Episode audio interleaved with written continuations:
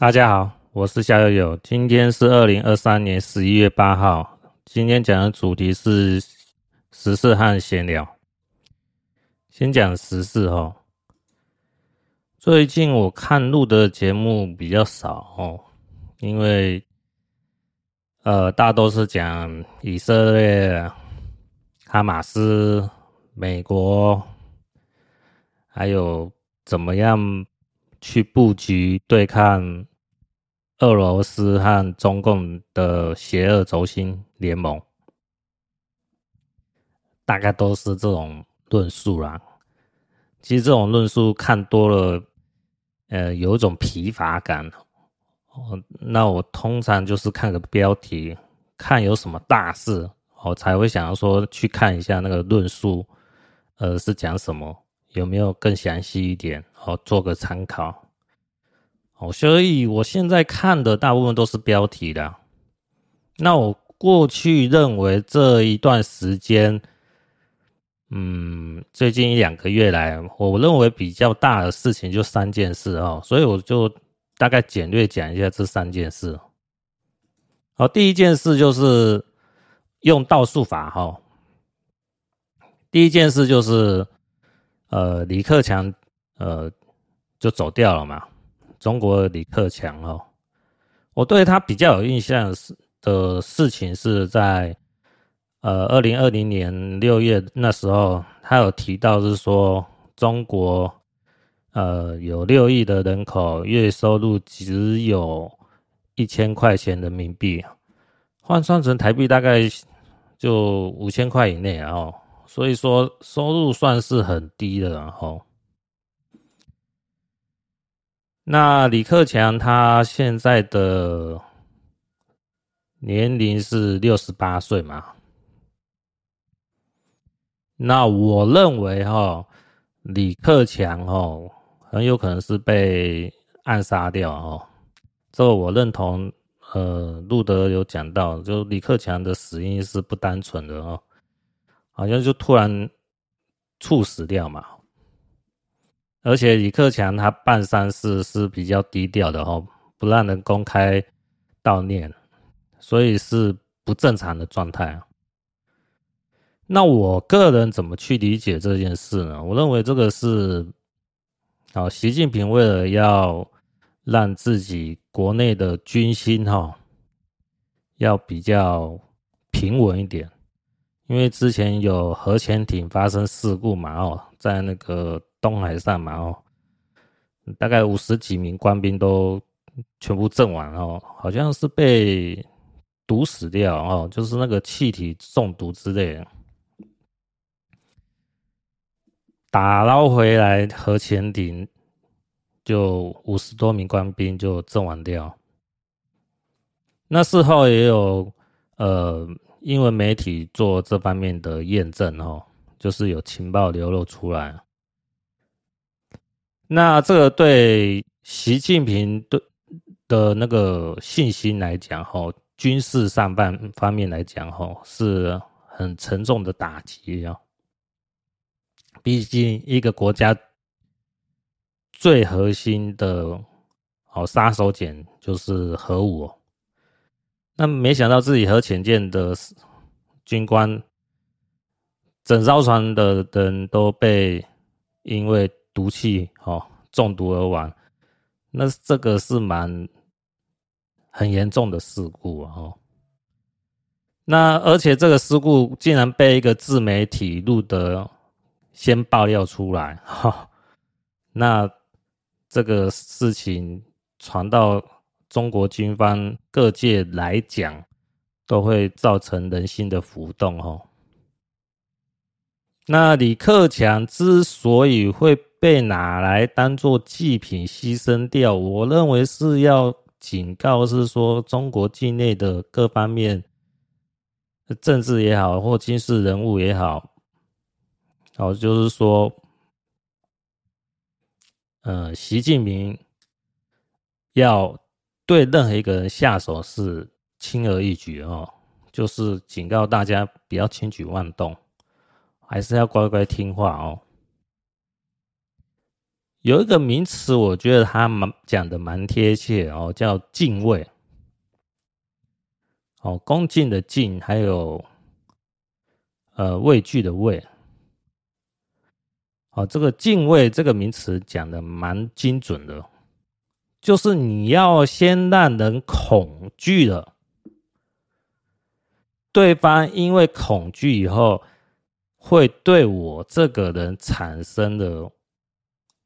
恭敬的心态，所以敬畏、恐惧和恭敬是合在一起的。先要有恐惧，才会有恭敬。好，这是我认为是说习近平他想要达成的目标哦，就是让众人对习近平啊有敬畏之心。好。借此来稳定军心呐，哦，所以说李克强之死也不是令人会觉得意外啦，哦，因为在中共高层人物来讲，除了王哦，就是习近平之外的人，任何一个人都会被牺牲掉，哦，所谓的伴君如伴虎嘛。那尤其是我记得好像是前一段时间有那个他们开开一个大会嘛，好像十大会还是什么的。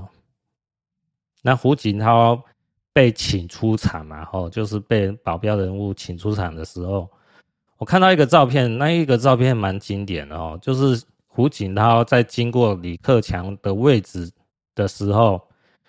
胡锦涛呢，用他的手哦拍了一下李克强的肩膀。那李克强看着胡锦涛的那个表情是蛮惊讶的。哦，那我看网友呢有把这一幕哦，就是这个照片做个讨论。哦，那个结论我是觉得蛮，呃，有一个留言蛮蛮相信的哦，就是。下一个就轮到你了，哦，就是胡锦涛这种动作，就是他用手，好拍一下那个李克强的肩膀，就有那种意味了，就意味着是说，胡锦涛，我今天被请出场，下一个就是轮到你李克强了。那胡锦涛的现在的下场，目前还活着吗？只是说。李克强被请出场了，是彻底的登出人世间，哦，就是被暗杀的可能性非常大，然后直接就猝死而亡嘛。所以，在中国这种政治环境，还有就是共产党这种集专制集权的环境当中，没有一个人是安全的，连在高高。在上的哦，这种层级的人都随时会岌岌可危，更不用讲你一般平民百姓了。哦，就是命如草芥嘛，所以叫做草民嘛。人命呢，就是不值钱哦，不值得。重视，随时都像草一样被野火烧尽，也不会让上层人物觉得可惜。为什么？野草被火火烧掉以后，它只要那个根还留着，还是春风一吹又会生。哦，这意味着说，对于那种。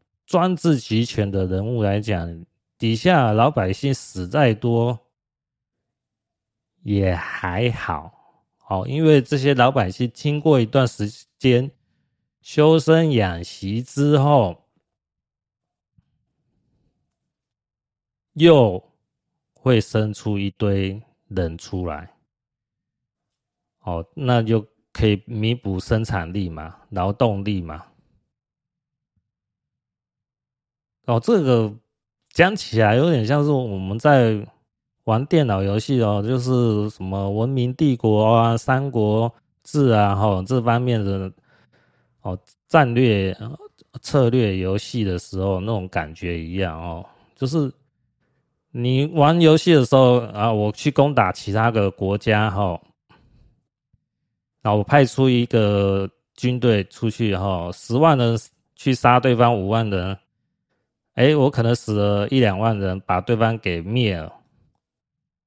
这一两万个人就只是个数字而已，哦，因为你知道，你之后回到自己的国家以后，你要按一些按键哦，招兵买马，人又一下补回到十万人。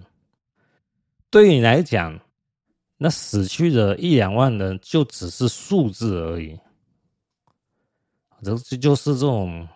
蛮冷血的那种视野哦，如果玩游戏的时候，大概就是这种感觉，然后你不会说玩游戏的时候就想觉得，哎呦，这个我派出十万的军队出去，死了两万人啊，这两万人好可怜哦，然后两万人的名字我都一一记着，会吗？当然不会有嘛，哦，一个不会说呃李四啊、王五啊，哦。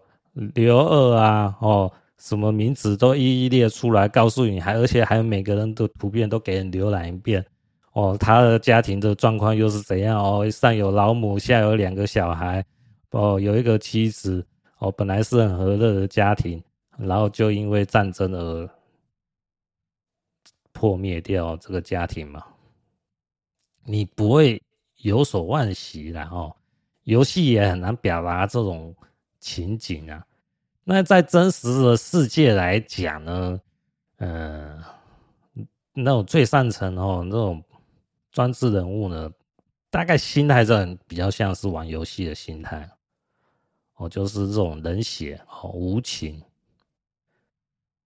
所以活在这个人世间哦，蛮可怜的哦，真的很苦哦。你看现在台湾的情况哦，虽然还没有到战争这种情况。可是你可以知道，是说台湾这种政治环境哦，贪污腐败哦，呃，大家都很清楚了哦。民进党在搞什么，大家都很清楚啊。哦，馆长也在讲，怎么不合法？你左手拿给右手，怎么不合法？当然合法，是不是？但是你民进党在搞什么？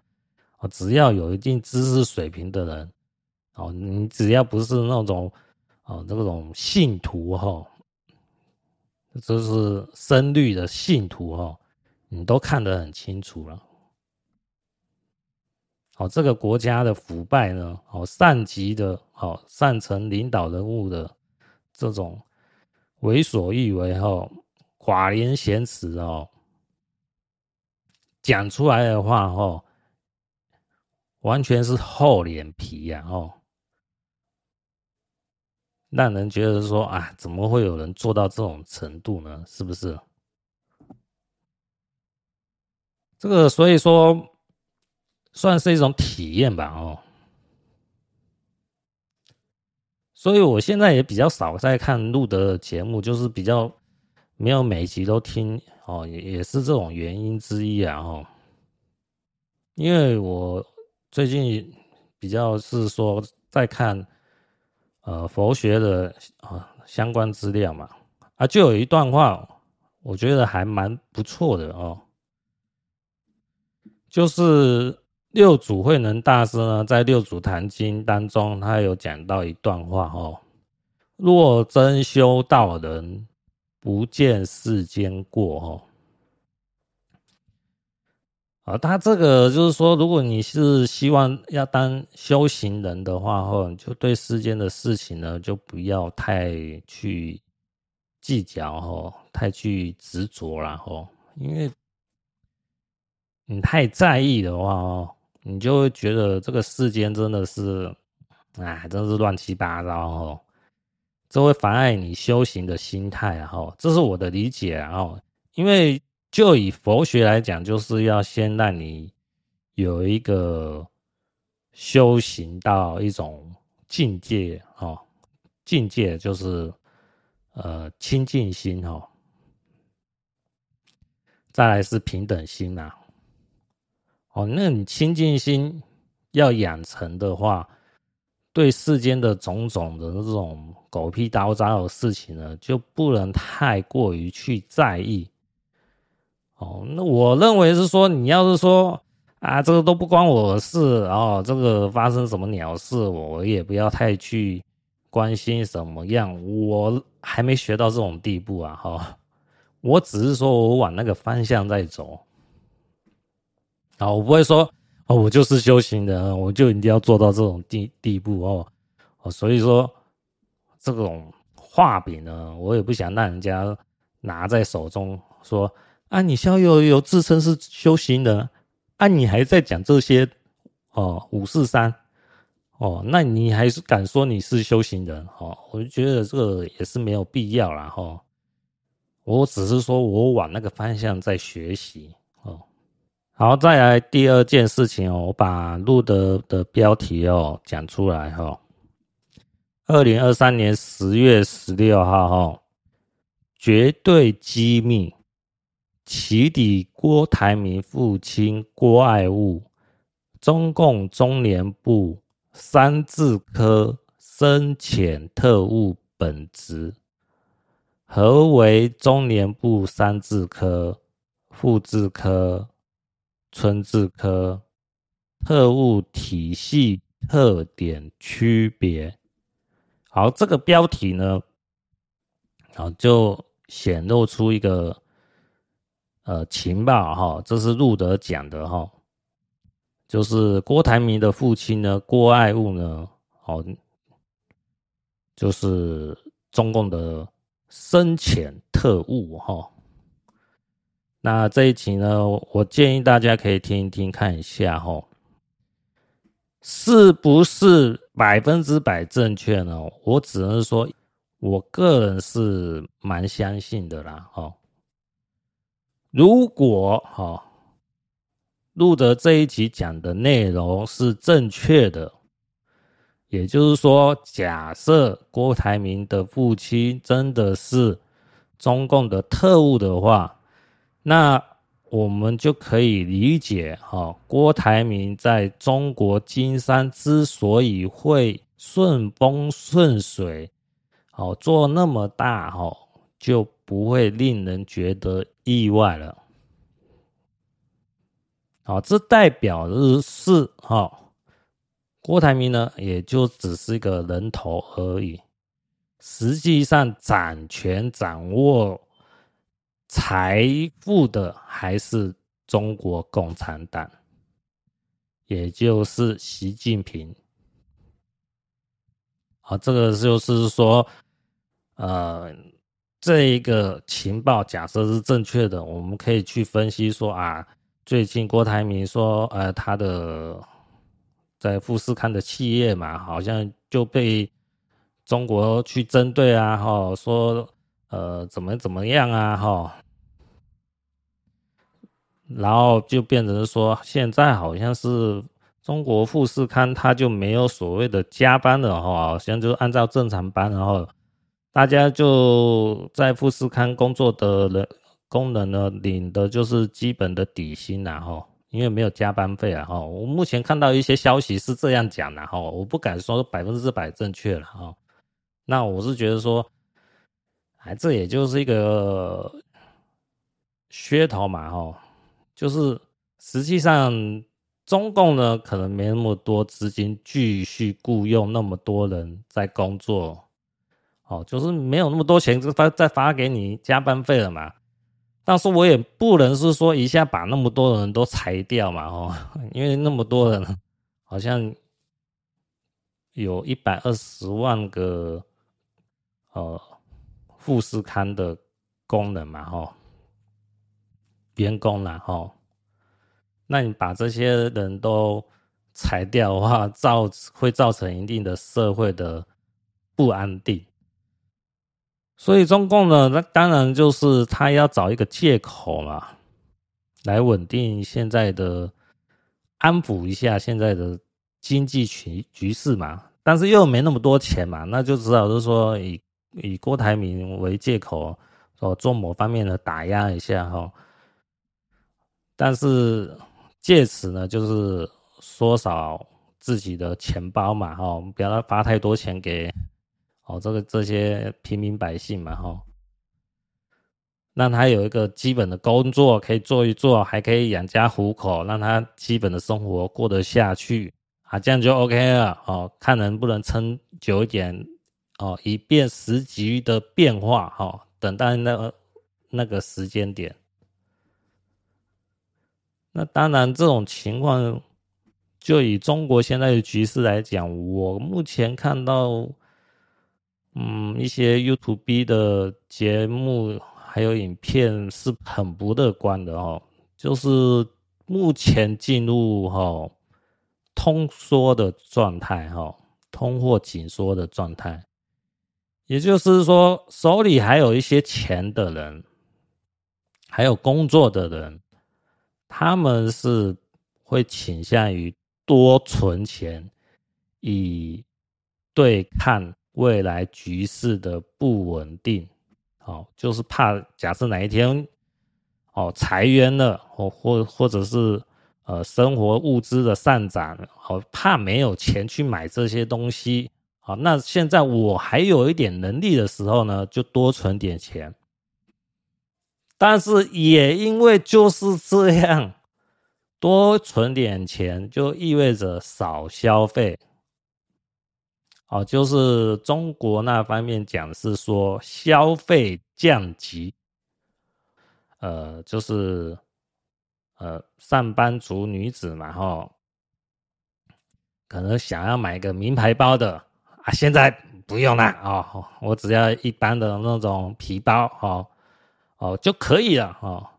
名牌包一个可能要一万块钱，哎，人民币。我现在哎，一百块钱，哈，小包包就可以了。哦，那你我们大家这样这样子做个举例比较一下，本来可以花一万块钱的，现在花一百块钱就好啊。那是不是就变成一百分之一？哦，就是消费降级的很严重。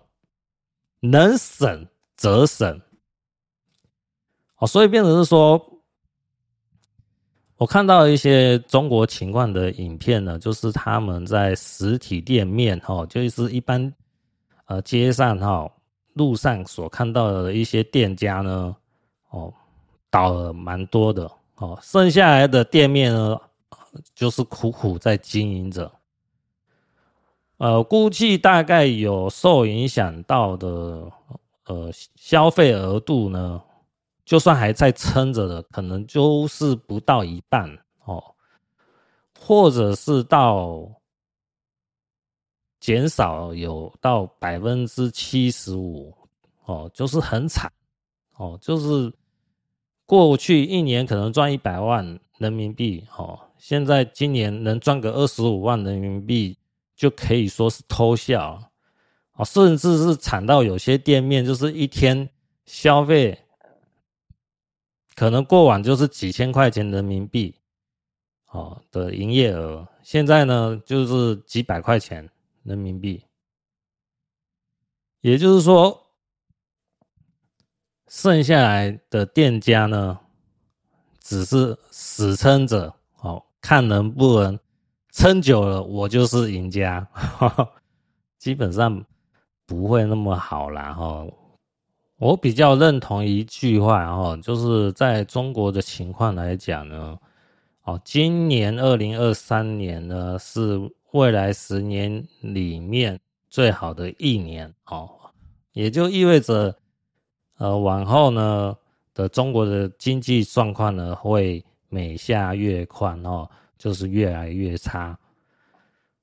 那我是觉得我们台湾人呢，也不要因为如此就呃笑中国人的情况哦，就是幸灾乐祸哦，这是不好的哦，因为这个会很快报应到我们自己身上，然后因为台湾跟中国好的经济贸易往来。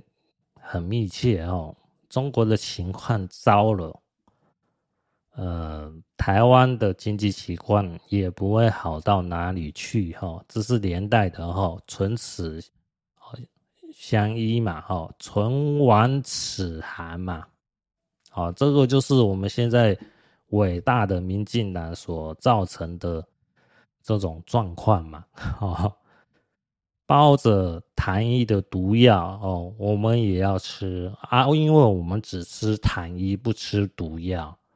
呵呵呵呵呵呵，这种骗三岁小孩的话，哈，也也会有人听进去。我也真的是服了这些人了。那回到刚才讲的哦，就是郭台铭的父亲呢，哈，郭爱物，假设是中共的深潜特务的话，哦，那看现在台湾政治哦。参选哦，总统的情况呢？呃，我是不大乐观看到哦，柯文哲跟郭台铭呢有进一步的合作哈。呃，我是不希望看到所谓的柯郭配哈。如果出现的话，这是一个不好的讯息。哦，这个是依照假设。呃，郭台铭的父亲郭爱物是中共特务的话，哈，我不乐见这种情况发生。啊，这怎么讲呢？啊，假设录的这一份情报是正确的话，柯郭配又出现的话，假设柯郭配哈，在明年二零二四年，哎，达到很好的。效果当选的话，哦，那柯文哲是总统嘛？好，郭台铭就是副总统。这种组合出现的话，那副总统的任务是什么？哦，就是等总统发生事情，那副总统呢就变成总统啦，对不对？哦。那如果郭台铭变成总统的话，哈，我看今年二零二三年九月二号一个新闻标题，哈，是联合报的，标题是郭台铭提签和平协议，哈，赖清德说西藏已证明过此方式没效果，啊，所以说。这种和平协议，我认为就是没有搞头了哈。虽然我不欣赏赖清德哦，但是赖清德讲的这段话是我认同的哈。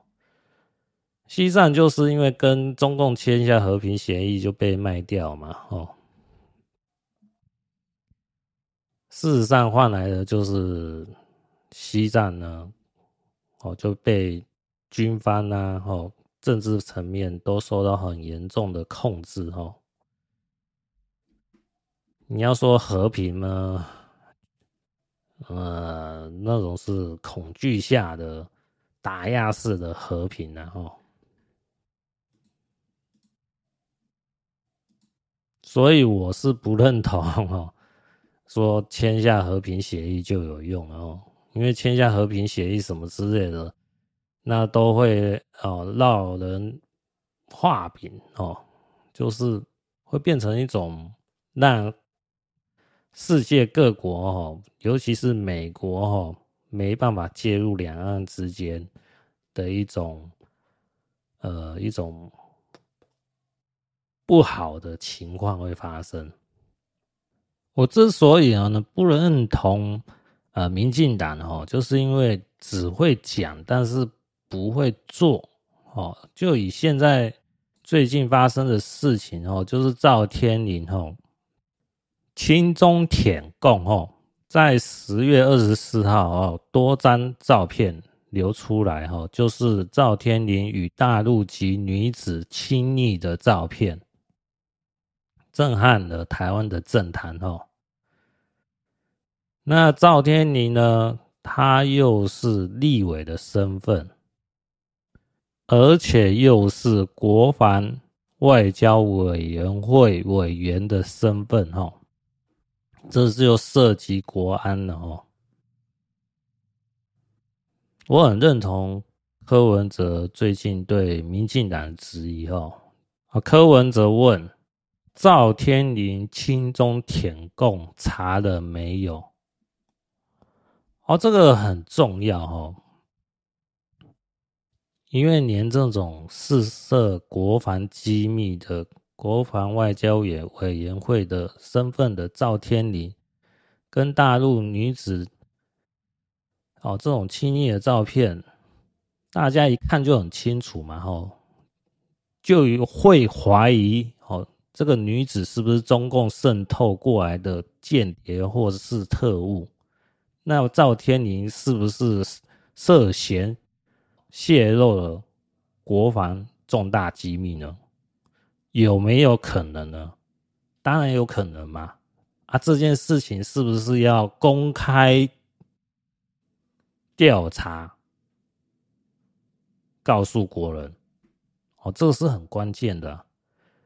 他目前好像也没看到民进党政府有做这方面积极的动作啊。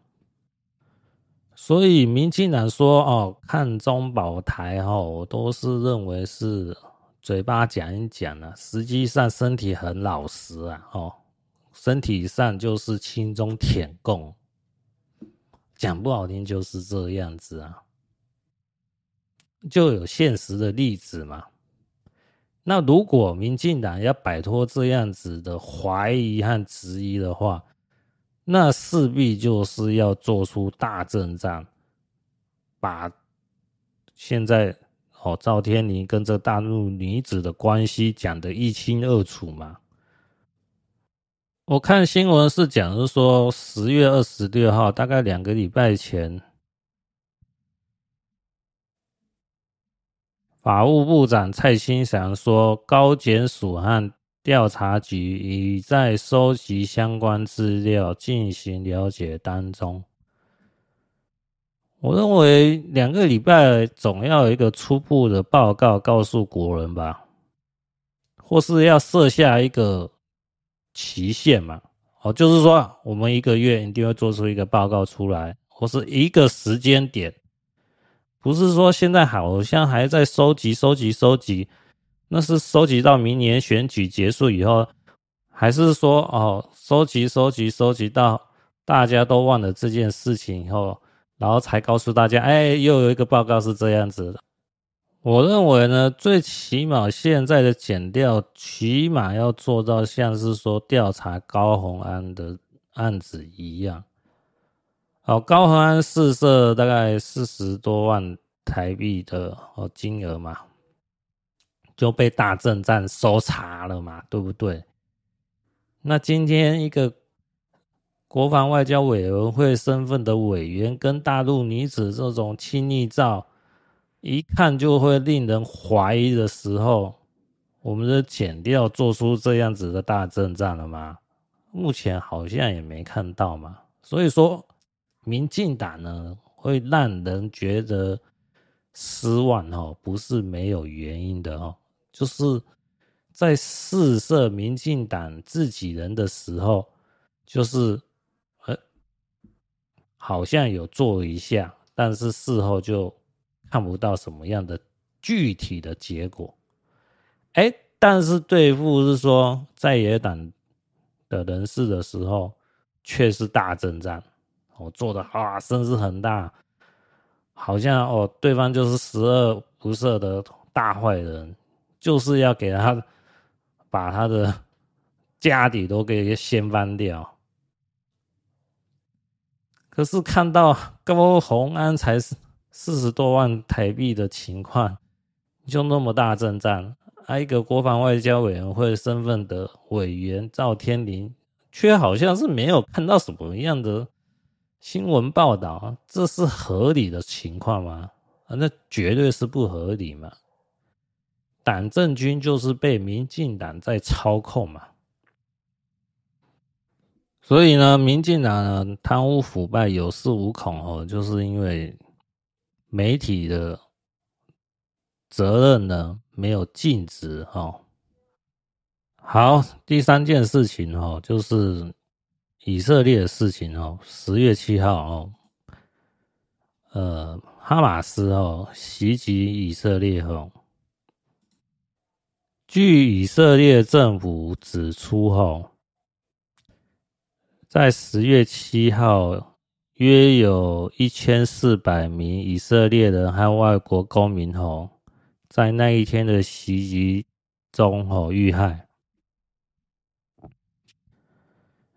呃，我先讲个结论哦，就是谴责哈哈马斯哦，同情以色列哈，好，希望双方哈，就是以色列和哈马斯和谈然后，我如果讲和谈哦，可能会被入德批评哦，想说这个是不是中共的特务哦 的这种说法。呃，我是看哦，还是希望以和谈的方式来处理哦。为什么这么讲？因为现在陷入一种冤冤相报何时了的回圈呐，哦。因为我们看哦，现在以色列的做法呢，就是要把哈马斯灭掉。因为哈马斯呢，就是一个恐怖分子集团嘛，哦，呃，以这种角度来看，就是灭掉恐怖组织的角度来看的话，以色列这样做，嗯，也是合理啊，是不是？但是以色列的做法是非常激进的哦，因为他把哈马斯呢，还有是说在加萨走廊的。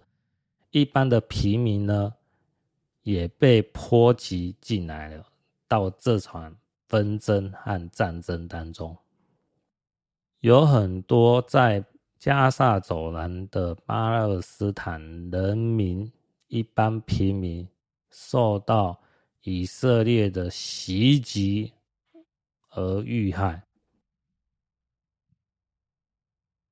当然了，在以色列的角度来讲，是说我们要打击哈马斯，难免会波及无辜。但是你这种波及无辜，已经让蛮多人哦，就是世界各国比较有在理智看待这件事情的人，会觉得超过了一定的限度。啊，如果是说啊，假设是说以色列派出那种特种部队，专门去打击这种哈马斯的恐怖分子之类的，那还 OK 嘛？是不是？但是目前好像是变成大规模轰炸，吼，就是在加上走廊的一般平民区也受到波及嘛。所以我看到前两天的新闻，哈。十一月六号，以色列总理纳塔雅胡后表示，在以色列对巴勒斯坦激进组织哈马斯的战争结束后，无限期内，以色列将负责加上走廊的全面安全责任。这意味着什么？这意味着就是说，加萨走廊就是以色列人。在管哦，你巴勒斯坦人就不要回来加沙走廊这个地带哦。我我的理解是这样的哦，讲不好听就是以色列要霸占加沙走廊，目前看就是这种情况，吃相很难看。尽管哈马斯袭击以色列。是要受到严厉的谴责，但是你以色列做出这种回击呢，太超过了，因为你波及到很多的巴勒斯坦平民。本来呢，大义哦，正义的旗号呢，是站在以色列这一方的。但是以色列 用这种大规模的反击回击呢，哦，造成很多世界各国的人都看不大下去哦。我看到昨天的新闻哦，加萨卫生部在以哈战争第三十一天公布，当地丧生人数达一万零二十二人。哦，这跟十月七号以色列政府说死伤有一千四百名。哦，现在加萨走廊死伤的人数超过一万人嘛？死亡人数了哈，超过一万人，这是七倍了哈。这个我是觉得太超过了哈。如果你是说你把哈马斯这恐怖集团的人有杀死一万人哦，那我想世界各国大多数人都可以接受哦。但是你涉及到平民百姓，那就很夸张了哦。我刚才有讲到是说，这是一种冤冤相报何时了的情况哦。哦，如果你相信轮回哦，还有因果报应哦，就可以清楚是说，现在情况是陷入恶性循环当中。哦，在二战的时候，犹太人遭到大屠杀嘛，哦，好像死亡超过六百万人嘛，哦，受到纳粹德国的军人哦迫害，死伤惨重哦。现在经过这么多年下来哦，我觉得这是角色互换，然后这是我个人猜测，然后我会这么想的，我不敢说百分之百正确啊，但是我会这么想了。现在呢，被杀害的巴勒斯坦平民呢，有可能哦，我个人猜测，然后是哦，二战那时候的德国纳粹。哦，党卫军之类的军人，然后就是迫害犹太人的军人，哦就是双方的角色互换，然后二战时候的纳粹党卫军呢，那时候杀害了犹太人，那这些纳粹党卫军呢，死后呢，可能就投胎到呃这个巴勒斯坦地区哦。以前的被害人，也就是犹太人，现在变成加害人。哦，以前的加害人，纳粹党卫军呢，变成现在的被害人，巴勒斯坦平民。哦，就是双方角色互换。那过去的被害人，哦，犹太人，现在建国是以色列嘛？那以色列人能不能抛弃所谓的仇恨，以和谈的方式来接纳巴勒斯坦人？唯有这样子哦，双方才有和平可言呐。如果以色列呢，还是执意是说要把在加萨的哈马斯呢赶尽杀绝，而且受到波及的巴勒斯坦平民也。不会顾虑太多的话，那必然未来以色列会遭到非常严重的反击。可能有人会说，哈马斯都被灭了，那以色列会遭到什么样报复？啊，这个就是以色列现在做的行为哦，就是散播仇恨的种子哦。这些仇恨的种子会传播，就算加萨走廊被以色列控制住了，哈马斯也被消灭掉了，但这些仇恨的种子会传播到其他地区的巴勒斯坦人，一定会有人看不下去，会在筹备怎么样报复以色列。那什么样的报复手段我不知道，我只知道这种冤冤相报，你不给他做个和平处理的话，那就是今天甲灭掉乙，明天乙又灭掉甲，双方角色互换，一直杀来杀去，就是这样子，没完没了，直到有一方认栽了，哦，就是说。我过去被你迫害，我认了，我不跟你计较，我接受你的迫害啊。这在个人方面来讲是有可能做到，但是以群体团体来讲，基本上是很难做到的。这怎么说呢？释迦牟尼佛呢曾经讲过一个故事哦。就是他头痛的故事，就是释迦牟尼已经成佛了，但是他还是会有头痛的情况。那释迦牟尼为什么会头痛呢？哦，佛有讲一个经哈，叫《佛说头痛述圆经》。这个故事呢是讲。琉璃王跟释迦族的故事，哦，啊，大略讲一下哦。琉璃哦，在成王之前呢，是以太子的身份到释迦族学习。那有一天呢，琉璃太子呢进入讲坛，坐错了位置，坐到释迦族为。如来准备的法座，那琉璃呢就被释迦族干掉。那为什么释迦族会干掉琉璃呢？那是因为是说前面有一个故事，就是波斯王呢，哦，就是想要娶释迦族的族人。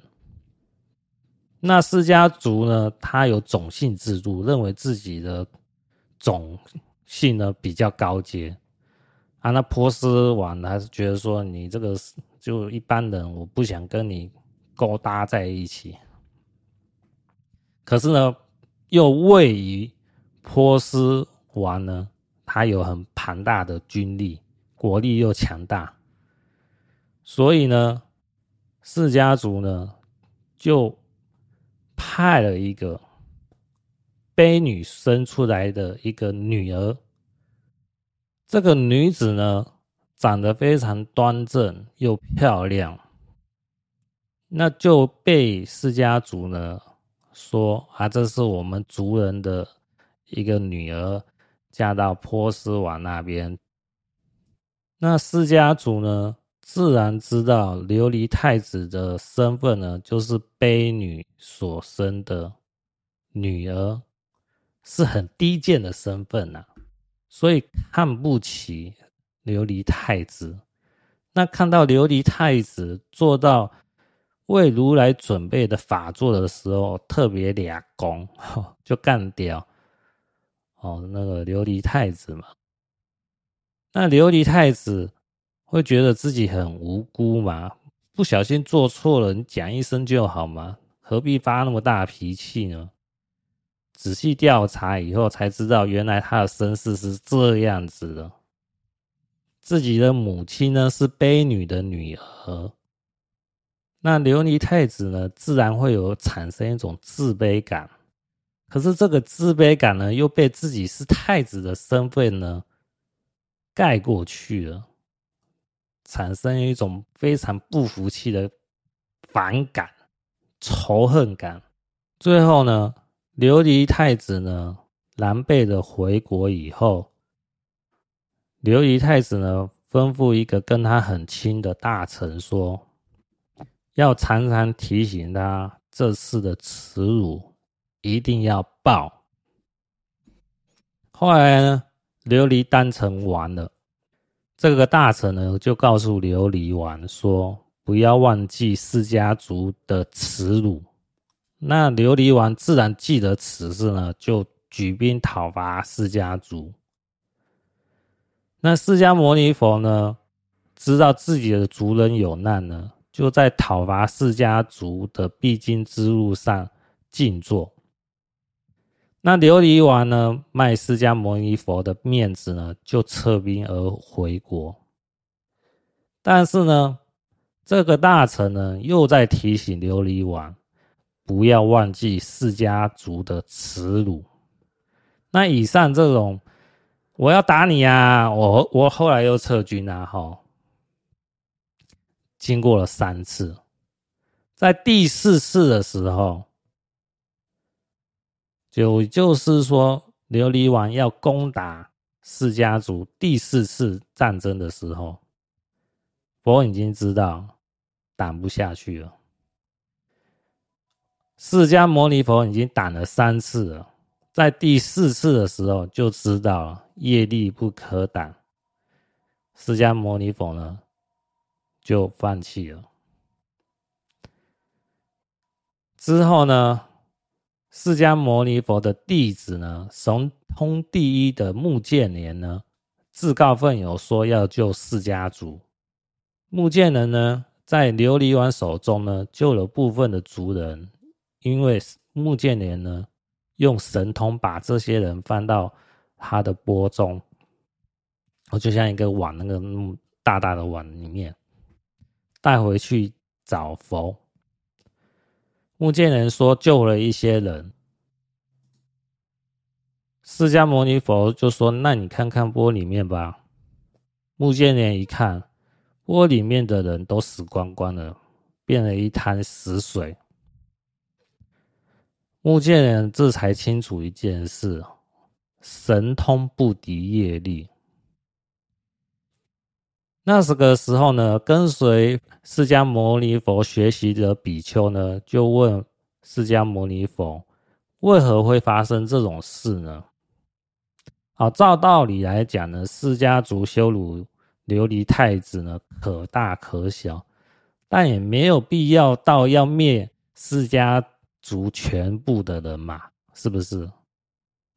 释迦牟尼佛呢，就讲其因缘，术士的因缘，说好久之前呢，有一个村呢，正逢大饥荒，村里的人呢，饿到受不了，想到村旁边有一个大池塘。应该有不少鱼可以吃，结果呢，村里的人呢就把鱼都捞上来吃掉了。那这个池塘里面呢，有两条大鱼呢，也难逃一死。这大鱼呢，在死前呢，心里想呢，我们鱼族又没吃你们人类的饲料，你们却抓我们来吃。此仇必报。那这一条大鱼呢，就是琉璃王；另外一条大鱼呢，就是常常提醒其要报仇的大臣。